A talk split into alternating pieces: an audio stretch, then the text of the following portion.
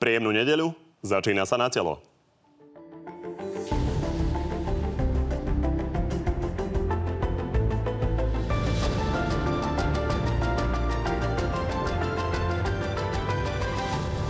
Koaličné strany sa pretekajú, kto viac presadí v 100 miliónovom sociálnom balíku. Tie návrhy zo začiatku boli, prepašte za výraz, šialene pre, premrštené. Peter Pellegrini sa pustil do stranického kolegu Ľuboša Blahu. Nepáčia sa mu jeho statusy o Európskej únii. Je to len banda lúzrov, že ľudia majú EU plné zuby už. No a opozícii sa zase nepozdáva pokračovanie expremiérovej ochranky. Možno by ste boli radi, keby ma niekto zabil. Nielen o týchto témach s dnešnými hostiami. No a tými hostiami sú podpredseda parlamentu za Mozdy, Dan- za Andrej Henčer. Dobrý deň. Dobrý deň. A podpredseda SAS Ľubomír Kalko. Takisto dobrý deň. Dobrý deň, prajem. No a o tom, ktorý z oboch hostí presvedčil vás, môžete opäť hlasovať na našej facebookovej stránke na telo a písať tam môžete tiež otázky, z ktorých tie najlepšie hneď po vysielaní obom pánom položíme. Páni, poďme na prvú tému a to je ochranka pre ústavných činiteľov. Vy ste obaja členovia Brano bezpečnostného výboru parlamentu, tam sa to rozoberalo vo veľkom. Primárnou témou bola ochranka pre premiéra, ex-premiéra Roberta Fica. A pán Hrnko o tom povedal toto ako predseda výboru vyhrážky smrťou, dokonca e, boli niektorí pachatelia identifikovaní a mali schopnosti robiť to, čím sa Ficovi vyhražali. Pán Čer, je tá situácia naozaj taká vážna? Je Robert Fico ohrozený na živote, ako to spomína pán Hnko? Ja nie som bezpečnostná zložka tohto štátu. Bezpečnostné zložky tohto štátu vyhodnotili ste skutočnosti, ktoré sa aj potvrdili dokonca, že niektoré veci sú už aj v trestnom stíhaní. Ehm, vyhodnotili to tak, že ministerka odsúhlasila ochranku, takže ja to rešpektujem a nebudem to spochybňovať. Vy ste ale členom Bráno bezpečnostného výboru parlamentu, ktorý má kontrolovať to, čo výkonná moc robí. A takže uverili ste tým argumentom pani ministerky a je to relevantné, aby pán Fico mal vyše roka ochranku po tom, čo skúšal. Tu ide o to, že, že ide o, o pána Fica. Možno keby nešlo o pána Fica, tak to nezbudzuje také, také emócie. Už aj v minulosti sa stalo to, že napríklad vnúčata jedného ex-prezidenta boli dva roky chránené. Bol chránený osobnou ochranou aj pán bývalý župan, pán Frešo, ďalší politici, novinári. Čiže je to bežná vec, ak sa vyhodnotí, že bezpečnostné riziko ohrozenia zdravia alebo života nejakej osoby, že je poskytnutá ochrana. Ja to naozaj nechcem spochybňovať. Pána Fica dobehli nejaké vyjadrenia z minulosti, aj preto by sme mali vážiť e, všetky slova, ktoré v takýchto situáciách povieme, lebo nikdy nevieme, že v akej situácii budeme e, my. Ja mu nezávidím a nechcel by som byť v jeho koži.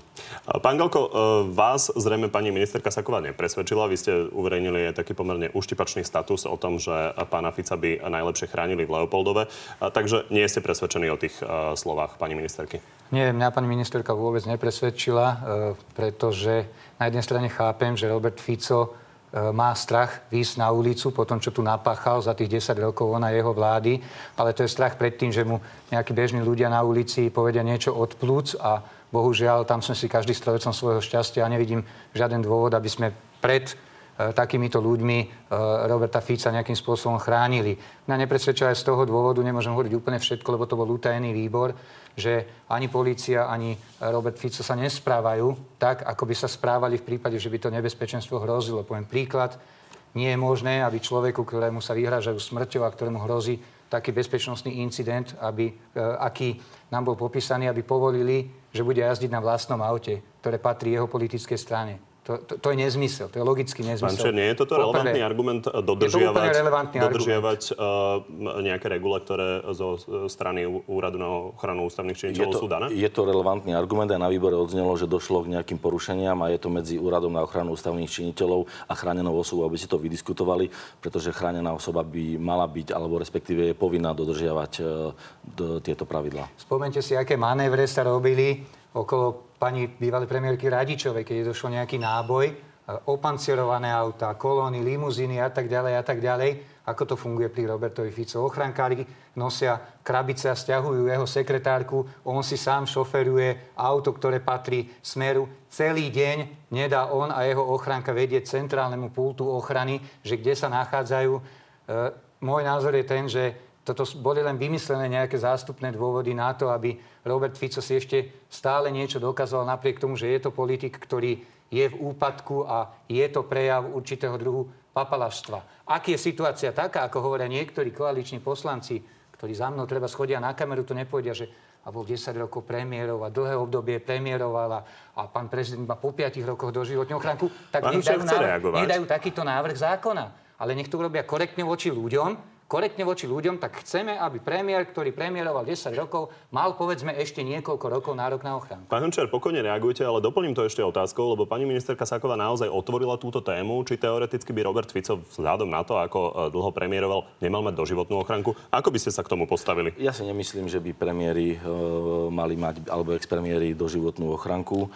To je, to je prvá vec. Druhá vec, naozaj nechcem byť osobný a nechcem to spájať e, s osobou Roberta Fica. Je to proste nejaký ústavný činiteľ, ukázalo sa nejaké bezpečnostné riziko. Treba e, fakt povedať, že boli vyhodnotené niektoré veci, ktoré sa aj e, dokázali, že to bolo tak a je začaté v konkrétnych veciach aj trestné stíhanie, takže ja to rešpektujem a každý si musí uvedomiť, že keď sa zmení vláda, všetko sa dá preveriť, prešetriť. Čiže ak e, tu hovorí e, pán kolega, že možno došlo k nejakej manipulácií alebo k vytváraniu nejakých fiktívnych rozieb. Každý si bude, bude musieť byť zodpovedný. Preto no, si myslím, že to tak nie je. Dobre, ja, ja len krátko doplním. Toto je veľmi dobrá poznámka, ktorú povedal pán, e, pán Hrnčiar, pretože viete, kto dnes schváluje tú ochránku?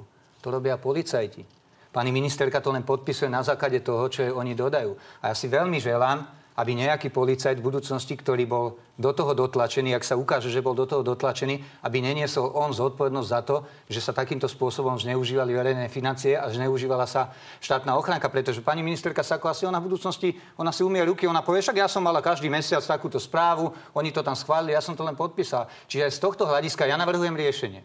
Strana Smer dostala temer 17 miliónov eur za volebný výsledok. Nech láskavo strana Smer, pokiaľ Robert Fico má pocit, že mu musí niekto nosiť tašky a jeho sekretárke a že ho musí niekto všade doprevádzať pred ľuďmi, ktorí by sa mohli niečo spýtať, nech mu strana Smer tú ochránku zaplatí a môže mať kľudne aj najbližších 5 rokov. Oni majú peniazy na to dosť, ale prečo by to mali platiť bežní ľudia, ktorí to platia dnes vo svojich Dobre, daniach? pani, myslím, že tie stanoviska k tomuto sú jasné. Poďme ďalej. Uh, objavili sa rôzne informácie zvnútra e, tohto úradu. Pán Hončer, uh, vy ste dokonca mali akýsi problém, že na vás zabudli na štadióne?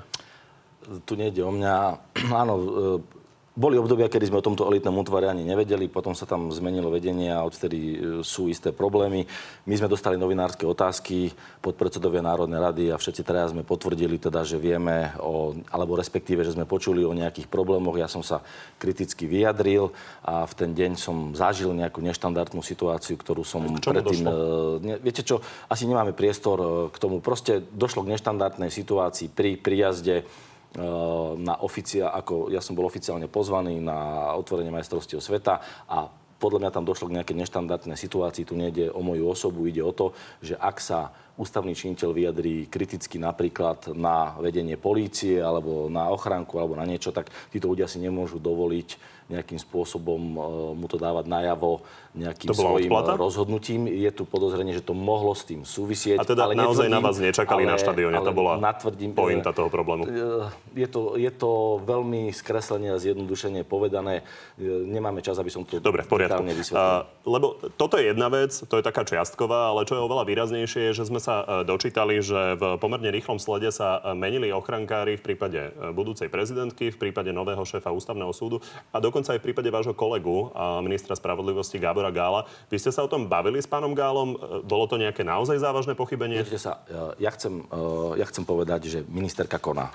Ja som v kontakte s pani ministerkou, nemusím to riešiť na výbore, ja som s ňou bol a ministerka koná a naozaj e, koná veľmi zodpovedne a verím, že tú situáciu vyrieši, lebo je to neštandard, neštandardné, čo sa tu deje. Pre mňa je najväčší problém to, čo sa udialo pani prezidentke Čaputovej, pretože to bolo, uh, tu sa hovorí o tom, o kondičnej príprave, ale nie uh, všetci, čo doka- policajt musí mať, vedieť urobiť aj zhyby, ale musí mať aj nejakú taktiku a vedieť rozmýšľať. Tak viete, ten incident, keď tí poloblázni tam s tými nimi, keď obklúčili jej auto a, a, a to bolo úplne taktické zlyhanie osobného ochrankára, ktorý vtedy velil.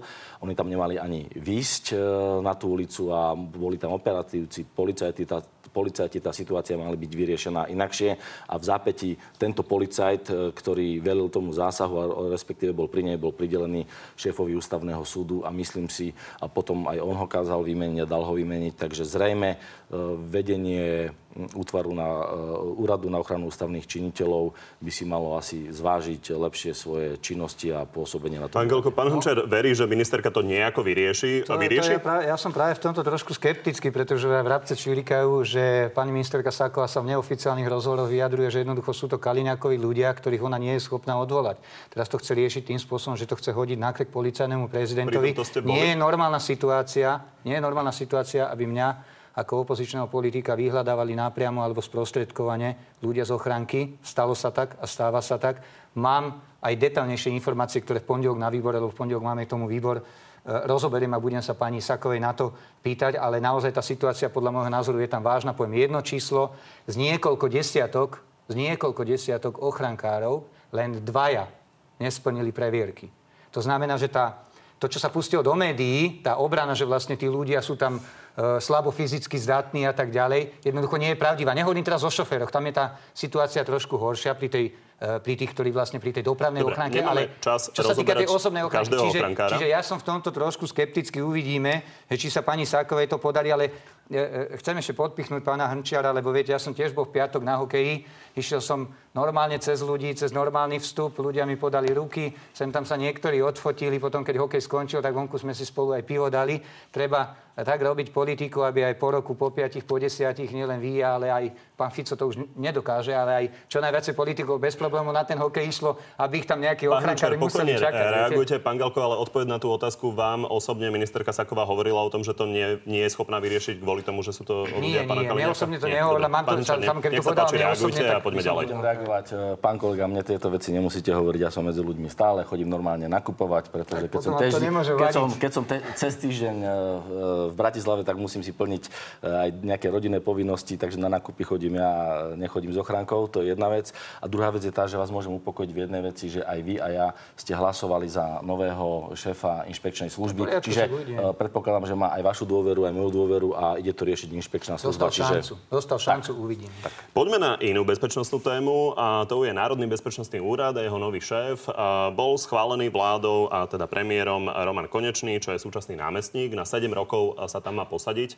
Pán Hunčar, má vašu podporu? Podporí ho most? Ja som to meno počul prvýkrát. Mesiac sa špekulovalo o tom, že by to mal byť pán, pán Holko a zaručené informácie novinári prichádzali. E, Boli to ale informácie od SNS? Nie, absolútne. Ja som, ja, ja som bol zaskočený tým a každý týždeň som dostával novinárskú otázku, že čo je na tom pravdy. Ja som bol veľmi milo prekvapený, že prišiel nominant, o ktorom som nič nevedel. Ja som si musel lustrovať a volať ľuďom, že, že, že kto je to. To je dobrá správa, keď o ňom nič neviete? Je, je to dobrá správa, že sa na neho nič nenašlo a aj vy ste mali čas si preveriť, keď sa zverejnilo jeho meno, či má za sebou nejaký škandál a nemá. Je to, vyzerá to, že to je odborník, ktorý tam robil, čiže pozná problematiku a že to nie je politik politická nominácia. Dostane hlasy mostu? Ja si myslím, že určite áno. Pán Galko? No, ja prichádzam s pánom konečným do styku pravidelne, lebo ja som predseda osobitného kontrolného výboru na kontrolu činnosti MBU. Myslím si, že z hľadiska odbornosti je to jedna z tých lepších nominácií tejto vlády. My sme ako strana SAS sme sa k tomu postavili veľmi poctivo. V pondelok sme s ním dohodnutí. Príde sa predstaviť niektorým našim ďalším poslancom na klub. Potom e, samozrejme e, my nejaké stanovisko k tomu zaujmeme, ale opakujem, z tých mien, ktoré, ktoré lietali éterom, tak je to asi z hľadiska odbornosti určite je to to najlepšie meno. Inými Uvidíme, slovami, nie je vylúčené, že SAS ho podporí. Áno, nie je to vylúčené, že ho podporíme, nie je vylúčené, že dostane, dostanú naši poslanci zelenú kartu, e, nie je vylúčené, že e, budú hlasovať rôzne, ale e, budeme sa rozhodovať až na základe toho, keď sa s ním pondelok porozprávame a potom v útorok je voľba. Poďme na ďalšiu tému. Naozaj stále viac a viac sa zahraničná politika dostáva do parlamentu a do uh, rôznych uh, situácií, v ktorých sme nečakali, že sa ocitneme. Uh, jeden zo sporov, ktorý sa aktuálne riešil, je Peter Pellegrini versus pán predseda Eurovýboru Ľuboš Blaha. Pripomeňme si, ako ho kritizoval premiér na samotnom Eurovýbore že je plná nenávisti voči našej kultúre a Európe, že odpudzuje ľudí a Slimhouse nie len kaviareň. Toto sú slova, respektíve to, čo napísal pán Blaha o Európskej únii. Ako to vnímate? To si musia v smere vyhodnotiť e, svoje zahranično-politické vyjadrenia predstaviteľov alebo respektíve poslancov za stranu Smer. Ja chcem oceniť prístup e, predsedu vlády, ktorý jednoznačne pred európskymi voľbami, ktoré sú dôležité pre, pre celú našu krajinu, povedal takýto zásadný postoj, pretože strana Most Hit má jasné zahranično-politické smerovanie. Sme za e, Európsku úniu a, a Atlant, e, euroatlantické štruktúry, takže ja, som, ja ocenujem tento postoj pána predsedu vlády. Premiér ale zároveň povedal, že pán Blaha by mal zvážiť, či ostane predsedom Eurovýboru podľa mostu. Mal by alebo nemal? Je to čisto na rozhodnutí strany Smer, je to ich miesto a my to budeme rešpektovať, nech sa rozhodnú akokoľvek. Takže bez ohľadu na to, čo pán uh, Blaha rozpráva alebo píše, je to nominácia Smeru. Nič s tým ďalšie robiť nebudete. No, určite nie. Pán Galko, čím to je pán Blaha naozaj pomerne dlho, píše rôzne kontroverzné statusy o Európskej únii, napríklad aj napísal, že je to banda zakomplexovaných lúzrov. Čím to je, že premiér sa ozval teraz? Je to čistý marketing. Pán Pellegrini je marketingový premiér, ktorý sa nejakým omylom ocitol vo funkcii premiéra a myslím si, že táto jeho marketingová politika ho zničí, pretože ja vidujem niekoľko prípadov, kedy on sa postavil a tváril sa, že ide treba sproti Robertovi Ficovi, alebo že ide niekoho kritizovať, alebo Andrea Danka. Dnes vieme, že obrnené transportéry sú pomaly hotová vec, že zmluva s Američanmi, ktorú on chcel presadiť, je zastavená. Takisto sa tak sám kasal, že vyrieši e, pleseň v nemocniciach, tam sa tiež neudeje nič. Presne takto to skončí aj toto pán premiér Pellegrini zrazí opätky a potom, ako si Robert Fico hneď na druhý deň sadol k tomu poslancovi, ktorého netreba menovať, pretože to je človek, ktorý naozaj šíri len nenávisť a demagógiu a netreba mu venovať nejakú veľkú pozornosť, tak hneď na druhý deň, keď si k nemu takto ten Robert Fico demonstratívne sadol v parlamente pred všetkými, pred novinármi, pred verejnosťou je jasné, že ho podrží, že tento poslanec to robí na jeho pokyn. Dávate príspevky preto, lebo najradšej by ich dával, alebo najradšej by to hovoril Robert Fico, len nemôže, lebo už sú to tak hrozné, nenávisné príspevky, že to si ani on nedovolí. Výsledok bude ten, že premiér Pellegrini ustúpi, on si urobil to svoje PR a môj odhad je, že táto marketingová, jeho marketingová PR, pozerská politika ho nakoniec zničí, pretože ani do nekonečna mu nebude verejnosť a ani novinári mu nebudú veriť úprimnosť takýchto jeho vystúpení, keď nakoniec, nakoniec sa aj tak nič neudeje. A to, že v tomto prípade e, zostane tento človek v tom eurovýbore. Ja som o tom 100% e, presvedčený, pretože toto, čo on vyvádza, vyvádza jednoznačne na niekoho pokyn. On to má schválené. Ďakujem.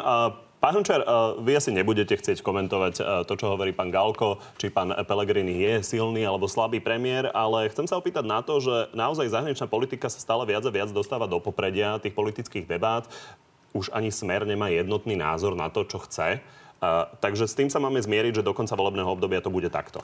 Pán, uh, pán redaktor, Lebo vy si myslíte sú, niečo sú, iné sú ako mnohí isté, politici. Sú isté vyjadrenia niektorých poslancov, ktoré sú ich vyjadreniami. Ja ich rešpektujem, aj keď s nimi zásadne nesúhlasím, tak ako nesúhlasím s vyjadreniami pána Blahu. Tu ide o to, že je tu schválené programové vyhlásenie vlády k zahraničnej politike a nikto si nedovolil napríklad predložiť do parlamentu z koaličných poslancov niečo, čo by rozporovalo e, toto naše zahranično-politické smerovanie, ktoré inak e, mimochodom do programového vyhlásenia zakomponovala a dostala strana Mozhit. Čiže, to nikto e, nespochybňuje, čiže my sa ale tak ako hovoríte, že niektoré materiály neboli predložené, tak na druhej strane niektoré materiály sa stiahovali. Práve ale, kvôli tej nejednotnosti. Ale pán redaktor, ešte nie je koniec volebného obdobia a verte mi, že niektoré materiály, ktoré ani neboli predložené alebo sa stiahli, tak možno predložené budú. Ale ktoré? nebudem vám, nebudem prezradzať viac. Bezpečnostná stratégia? Uh, pozrite sa, do platí koaličná zmluva do istého obdobia a potom koaličná zmluva neplatí a tým pádom strany majú rozviazané ruky. Teraz konáme len to, na čo je zhoda v koalícii bezpečnostná stratégia bude predložená? Pán redaktor, nevylučujem, uvidíme, nechajte sa prekvapiť. Dobre, tak poďme sa pozrieť na jednu tému, ktorá sa týka viac Mostu Hit a to je spor pani Čefalvojovej, vašej poslankyne, šéfke, šéfky zahraničného výboru a pána Danka. Ona ho kritizovala za úklon Vladimirovi Putinovi, tak poďme sa na to pozrieť je v rozpore s našimi životnými záujmami, ak v hlbokom úklone podávame ruku predstaviteľovi štátu, ktorého vojenské avantúry už stáli život tisíce ľudí u nášho východného suseda. Ak sa ti nepáči, odísť z koalície. Aj tak raz odídeš.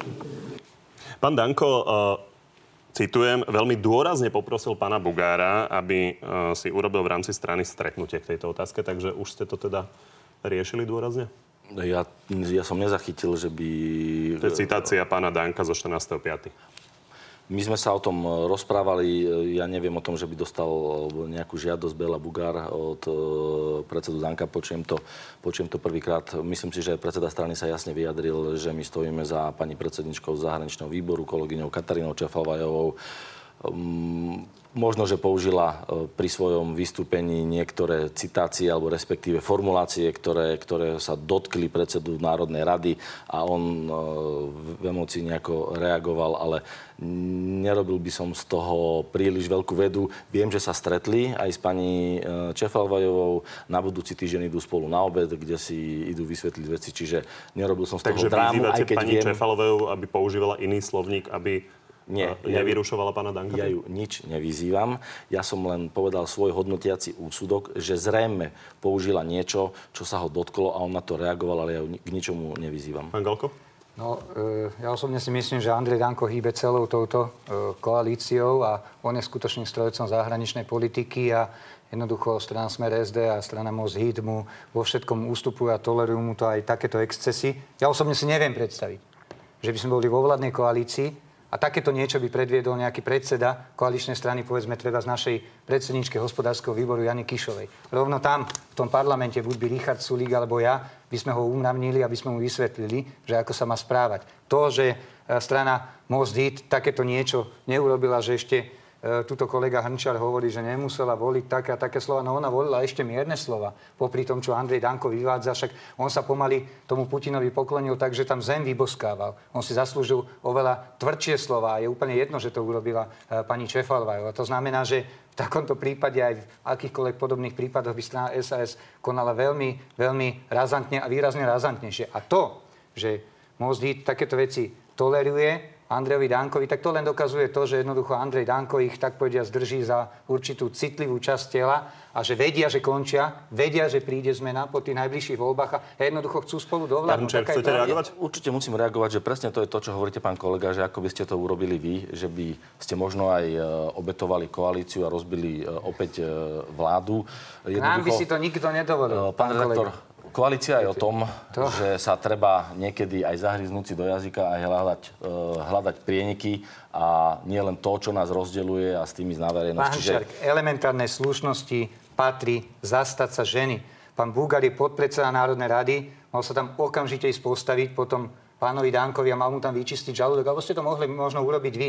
Ale v zásade je to jedno. Toto, toto bol, ale zastali ste sa aj kedy potom. Niekde možno cez nejaké médiá, poza bučky a tak ďalej. Ale opakujem, pri normálne fungujúcej koalícii, pri normálne treba z nastavenej zahraničnej politike, by takéto niečo ani nevzniklo. Lebo keď by, keď by tu bola normálna vláda, pro transatlantická a pro európska, tak by jednoducho predsa Národnej rady nechodil e, boskavať do Ruska e, Putinovi topánky s prepačením. Čiže v normálnej vláde, ktorá by robila to, čo má v programu vyhlásení vlády... Krátka reakcia, poďme ďalej. Potom mi vysvetlíte, ako chcete zo súčasnej opozície vládnuť a hovoriť jedným jazykom, keď Boris Kolár chodí e, k Vysvetlím. extremistickým Vysvetlím. stranám a napríklad Vysvetlím. progresívne Slovensko je e, jednoznačne proeurópska strana. Ako chcete zabezpečiť a garantovať to, že všetci budú od Borisa Kolára až po uh, Miera Beblavého hovoriť presne to isté Vysvetlím vám to tak, vysvetlím vám to tak, zabezpečíme to tak, že nastavíme dobre koaličnú zmluvu, koaličné pravidlá a budeme trvať na tom, aby sa tie pravidlá a tie dohody, ktoré uzavrieme, dodržiavali. Len Bela Bugár verí tomu, že ju nastavil nemáte, veľmi dobre a no, vyzerá to tak, ako to vyzerá. Nemáte, určite nemáte v koaličnej zmluve to,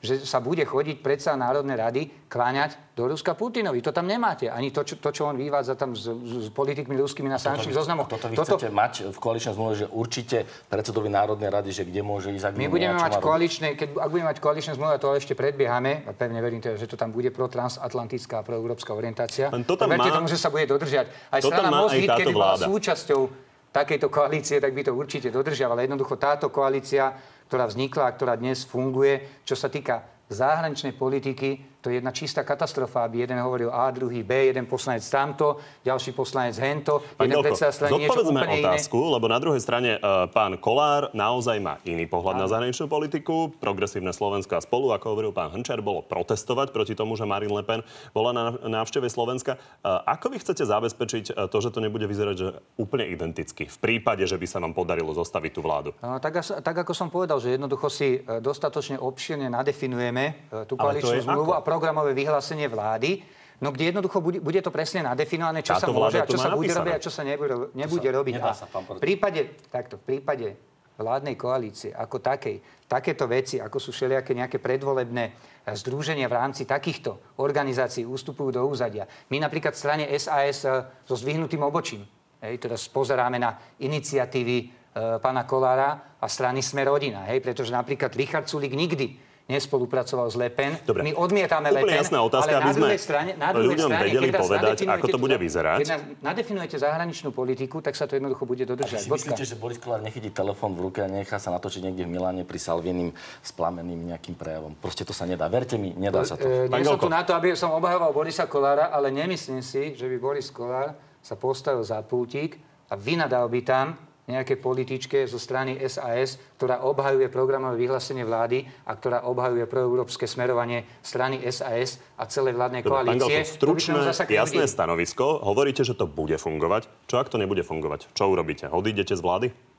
Bude to fungovať. Bude to fungovať. To sú všetko také otázky, viete, veci, ktoré sa riešia ad hoc, ale... Lebo tie rozpory sú veľmi podobné ako medzi uh, SNS a Mostom. Ale poďme ďalej, poďme sa pozrieť do parlamentu. Uh, máte tam naozaj veľa vecí, ktoré budete musieť vyriešiť. Zatiaľ nie je úplne jasné, aká bude podoba tých všetkých sociálnych balíkov a tých konkrétnych opatrení. Uh, má Most už niečo konkrétne, čo si vyjednal, čo viete, že bude platiť? Ja nie som členom koaličnej rady, teda nechodím na, na koaličné rady. Viete, vieme, ako to vzniklo. E, Lídry koalície povedali niečo, čo nebolo dohodnuté. Malo to mať e, obrovský dopad na rozpočet. Som veľmi rád, že sa všetci chovajú zodpovedne v tom zmysle, že sa to nepredlažilo do Národnej rady, že sa rokuje a podľa aj vyhlásení včerajších nového ministra financí, ale aj lídrov koaličných strán, tak každý bude spúšťať z tých svojich nárokov tak, aby to štátny rozpočet zvládol a aby to bolo udržateľné. Vy máte jednu konkrétnu vec, to je navýšenie odpočítateľnej položky, čiže by ľudia zaplatili o niekoľko eur menej a na daniach a odvodoch. Tá A potom- bude o koľko navýšená? A, a ešte tam je jed- jedna položka, ktorú chceme presadiť, zníženie odvo, od, odvodového zaťaženia. Uh, hovorilo sa tam o nejakých číslach, že o 1%. Neviem, Bude to o 1%? uh, z- ja si, môj osobný názor je, že to bude nižšie, pretože každá strana a Bela Bugár bol prvý, ktorý prišiel s tým, že chce rokovať, že mali by sme znižovať tie svoje nároky tak, aby to nemalo až taký vplyv na štátny rozpoč, e, rozpočet. Čiže naozaj chceme sa správať veľmi zodpovedne. Ja som veľmi rád, že aj koaliční partneri e, pristúpili na túto retoriku a každý si uvedomuje svoju zodpovednosť. Čiže schválené niečo bude, ale čo v akej výške ešte teraz naozaj Takže je veľmi pravdepodobné, že to nebude percento, ale povedzme pol percento. je veľmi pravdepodobné, že to nebude 1%. Pán Galko, podporíte napríklad no, No, toto navýšenie to tak, viete, že, položky? že e, my máme ako strana SAS pripravené ucelené reformy, ja neviem, agendu 2020 pre podnikateľské prostredie, reformu bezpečnejšie a spravodlivejšie Slovensko pre právny štát.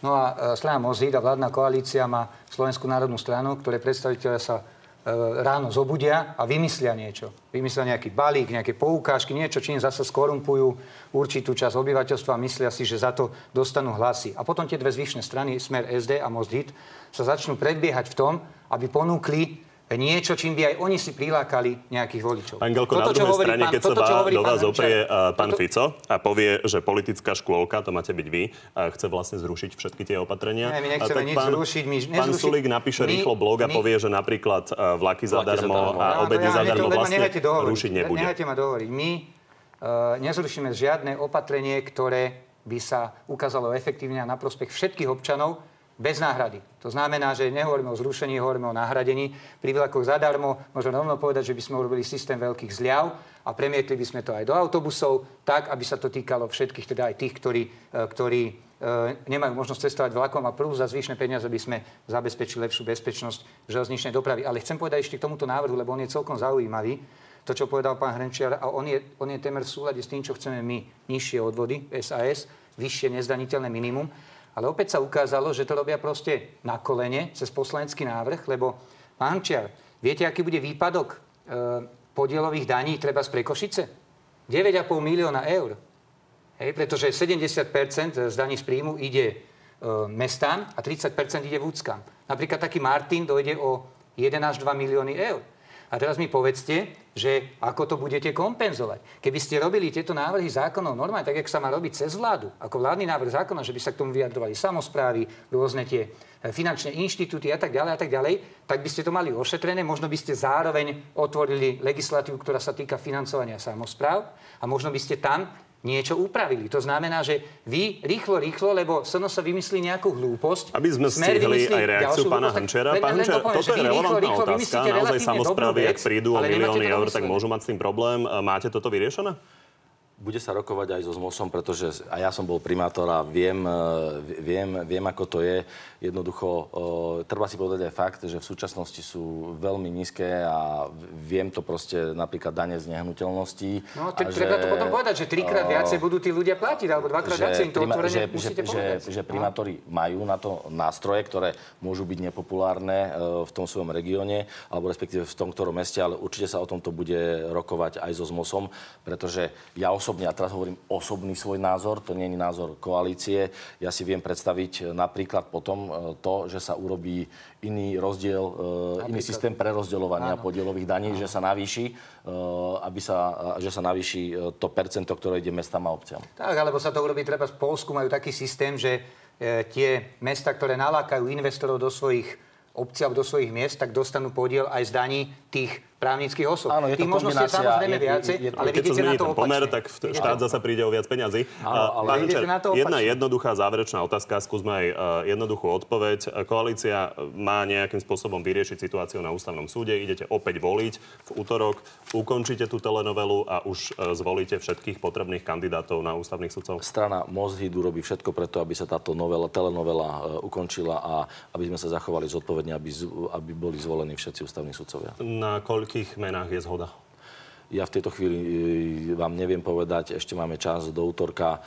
Verím, že bude dohoda na všetkých menách a že to nebude taká tragédia, ako sa e, to ukazovalo v tie predošlé voľby. Nakoniec máme ústav, predsedu ústavného súdu, ktorý je ne, nespochybniteľný, veľký odborník, bolo to naozaj vynikajúce riešenie. Čiže tak, aký bol strašiak z tej voľby, že čo všetko tam chce koalícia e, urobiť, nakoniec sa to nestalo, boli zvolení dobrí kandidáti a bol vybraný e, naozaj veľmi kvalitný predseda ústavného súdu. Tak poďme na záverečnú rubriku.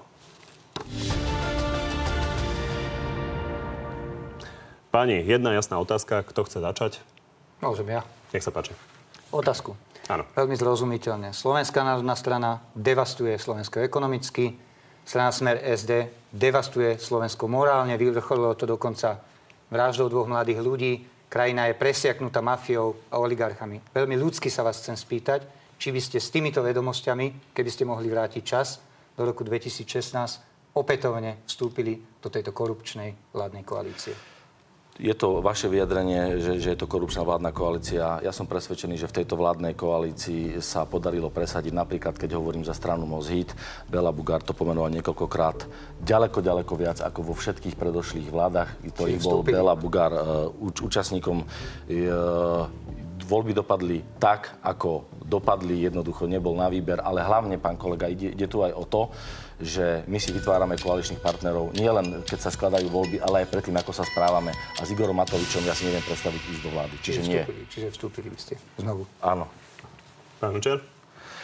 Uh, Krátka otázka, uh, pán kolega, nielen ja, ale aj moji ďalší kolegovia si všimli, že vy ste prešli takým vývojom, že ste mali na začiatku volebného obdobia také krvavé oči a naozaj veľmi tvrdé až osobné vyjadrenia a teraz ste sa nejakým spôsobom až tak ukludnili alebo e, zvolnili to svoje expresívne vyjadrovanie. Čím to je? Či je to zámer alebo sa stala vo vašom živote nejaká taká udalosť, ktorá vás donútila sa zmeniť? No, ono, každý politik sa vyvíja, alebo to mal by sa vyvíjať, mal by zrieť a ja som teda rád, že ste si všimli, že sa snažím vystúpať síce odborne, ale umiernenejšie. Tých dôvodov je viacero. Samozrejme, že keď človek vstupuje do politiky, tak je taký viacej nabudený a postupom času e, na sebe pracuje, ale aj v súkromnom živote, poviem to otvorene, však to prebehlo médiami, sa udiali veci. E, prekonal som vážne zdravotné problémy. som vďačný lekárom za to, že sa o mňa postarali a tú druhú šancu si chcem užiť. Narodil sa mi prvý vnúk môj, kto je starý otec, tak ten pozná, o čom hovorím. To znamená, aj dnes, keď skončíme túto reláciu, tak idem za ním a budem sa s ním celé po obede hrať.